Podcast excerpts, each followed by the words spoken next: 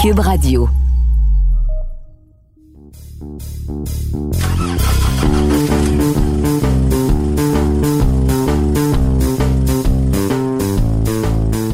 Marc-André, bien avant ton arrivée, c'est-à-dire euh, le bon temps, Frédéric Mercier et moi, on avait parlé des voitures qu'on aimerait avoir, mais qu'on n'osera jamais acheter parce que finalement, c'est des vidanges. Et j'ai eu l'idée qu'on fasse l'inverse cette fois-ci, c'est-à-dire qu'on présente des voitures qui sont extrêmement bonnes, qui sont même excellentes, mais qu'on voudrait pas acheter. Quand c'est rendu que tu fais l'inverse des sujets que tu as déjà fait, ça paraît que la pandémie a assez duré. Là. Oui, on est dû pour passer à autre chose. Mais je pense que là-dessus, on peut partir. On part. Et on part.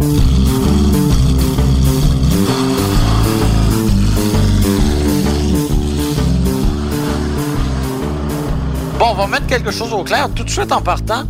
Une voiture qui est excellente, une voiture qui est très bonne, ben on va définir ça. C'est-à-dire une voiture qui se démarque dans son segment, une voiture qui est généralement très fiable et très durable, mais on n'en veut quand même pas.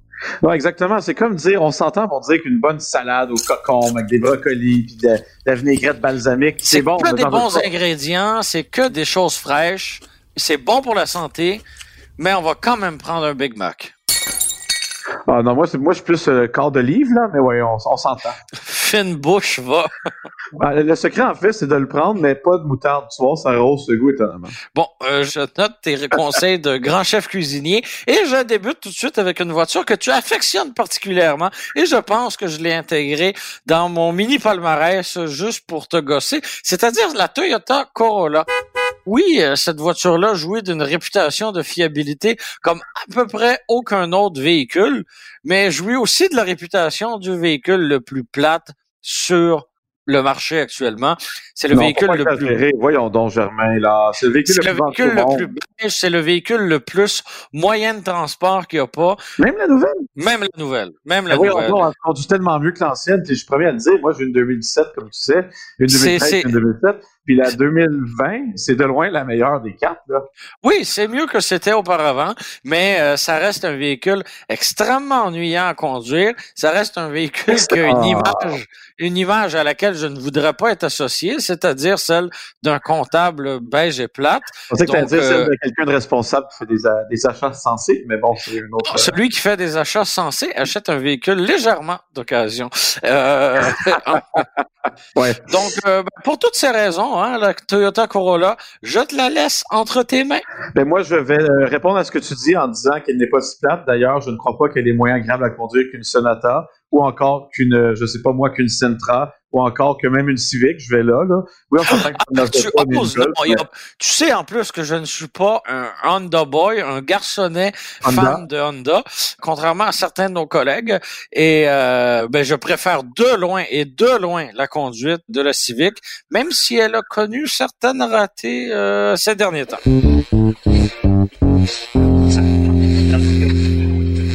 Ouais, écoute, euh, d'un véhicule qui sont bons, mais que moi, j'achèterais jamais, euh, j'ai eu que le Pacifica. Euh, pour plusieurs raisons. Ça, le Pacifica, pour ceux qui ont une petite dent de mémoire, là, c'est pas l'océan. Eh bien, le, le gros véhicule que Chrysler a mis sur le marché, qui était anciennement un genre de VRS Weird, qui est devenu Ouais, hein, c'était carrément, euh, c'était Oui, carrément un ça. VRS, Parce que ça. Ben, Ben écoute, c'est un, ouais, on va dire, on- je vais te le donner, c'est plus un multisegment, mais euh, j'ai tendance à pas faire la différence entre un multisegment et un VUS, parce que à part comme un Forerunner, un Sequoia et compagnie, des vrais VUS, il y en a plus. Quant à moi, c'est tout rendu des multisegments. Donc, euh, je mets tous dans le même panier, des véhicules peu intéressants. Pour revenir au Pacific, oui, parce que la Pacifica qui nous intéresse en ce moment, ben, elle, c'est une mini fourgonnette, ça n'a rien à Oui, voir avec. c'est euh, clair, mini fourgonnette, euh, pas plus mini fourgonnette que ça. Puis, elle est bonne, je vais leur donner. Quand elle est arrivée sur le marché, il faut se rappeler qu'à cette époque-là, Honda et Toyota, euh, même Nissan d'une certaine manière, là, traînaient de la, de la patte énormément avec leur offre. Euh, là, la Toyota, ils vont sortir une Sienna qui devrait absolument détruire la Pacifica, mais elle n'est pas encore là. Donc, la Pacifica à l'heure actuelle, elle est bonne parce qu'elle est, on peut l'avoir luxueuse, on peut l'avoir hybride rechargeable, peut même l'avoir quatre motrices maintenant. Et franchement, tu sais, on, on, reproche bien des choses à FCA, mais il faut leur reconnaître qu'ils ont certains bons produits. Oui. Et euh, la Pacifica, ça en fait partie. Il y a une version hybride rechargeable qui est éligible à certaines subventions. franchement, il euh, faut le faire là, c'était premier là-dedans. Et il y a en, en, termes de rigidité de châssis, en termes de douceur de roulement, en termes de finition intérieure, euh, on est loin devant la caravane sur le point de disparaître. Et même devant devant les concurrents que tu as nommés. Là. Sauf que j'en achèterai pas une pareille, tu comprends? Euh, euh, le type de un, je veux juste un enfant. Euh, bonjour, ben, mon amour. Disais, le jour où euh, les, les, petits Gautier se, se compteront... les chiens. ben, c'est ça. que le jour où tu auras peut-être hein, deux ou trois petits Gautier, tu vas te rendre à l'évidence que ça te prend un véhicule avec des portes coulissantes et une télévision à l'arrière. Je vais les mettre dans le boîte du pick-up avant d'acheter le minivan, Germain. Mark my word. Oh, j'ai la DPJ sur l'autre ligne, je te reviens. Ils vont ouvrir un compte en prévention, c'est bien. Ils sont proactifs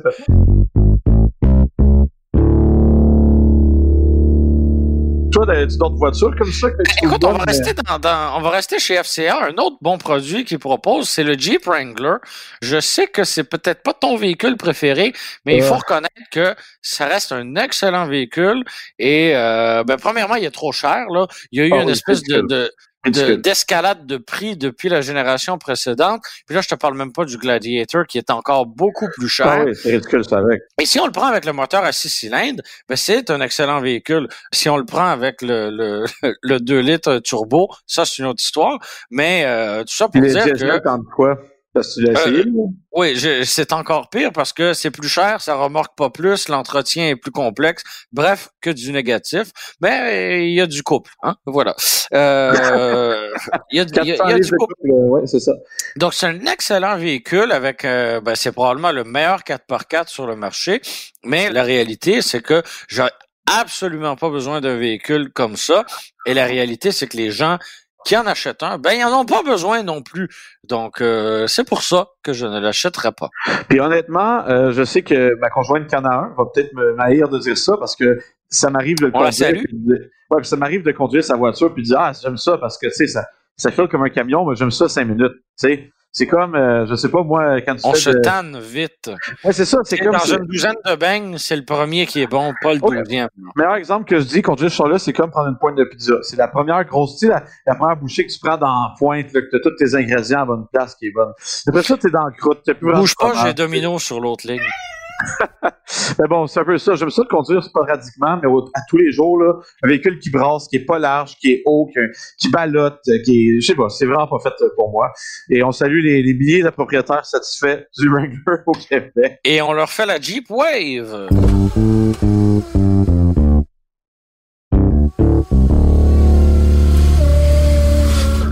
Euh, Germain, est-ce que tu as des bons euh, contacts pour engager un garde du corps par hasard? Euh, ça se trouve, j'imagine. Pourquoi? Parce que je m'en vais parler contre Tesla et euh, on sait que c'est oh, là, ben, écoute, je vais demander au réalisateur de retirer mon micro. Je voudrais surtout euh, parce que moi, la machine auto qui est bonne, puis je l'admets, elle est bonne, mais que je n'achèterai pas, c'est la Tesla Model 3. Bon, la Model 3, là, c'est pas compliqué, c'est la voiture la moins dispendieuse que Tesla offre sur notre marché. Cela dit, si vous voulez une version moindrement équipée, les prix montent très rapidement. Là, on s'approche facilement de 60 Et quand on regarde le niveau de finition, on comprend pourquoi c'est la moins dispendieuse. Exactement. Parce que pour en avoir essayé, j'ai essayé deux versions différentes. En fait, la plus performante puis la, normale, si on veut, ça marche. Tu sais, c'est des voitures qui se conduisent super bien. J'apprécie particulièrement comment le châssis est rigide. Puis euh, celle, la version de performance, j'étais sceptique parce que les Tesla Model S de première génération, dites de performance, c'était comme des gros bateaux. Là ça se conduit très bien le modèle 3. Par contre, la finition est tellement, tellement, tellement pourrite, ça n'a aucun bon sens. Euh, tu le sais, tu as des Québécois qui ont entamé un recours collectif contre Tesla parce que la peinture se détruit au Québec, puis la compagnie dit Ah, mettez des garde-boue. Bon Dieu, ça n'a aucun de bon sens. Là. Mais ça se fait que Nissan, qui est reconnu pour couper les coins ronds en termes de qualité de peinture, bonjour Nissan, arrive à faire des autos qui ne roulent pas après un an, que la peinture ne s'écaille pas. Tesla pas capable. Ça, j'ai beaucoup de misère avec ça. juste pour ça, là, autant que j'admets ses qualités, j'en achèterai pas.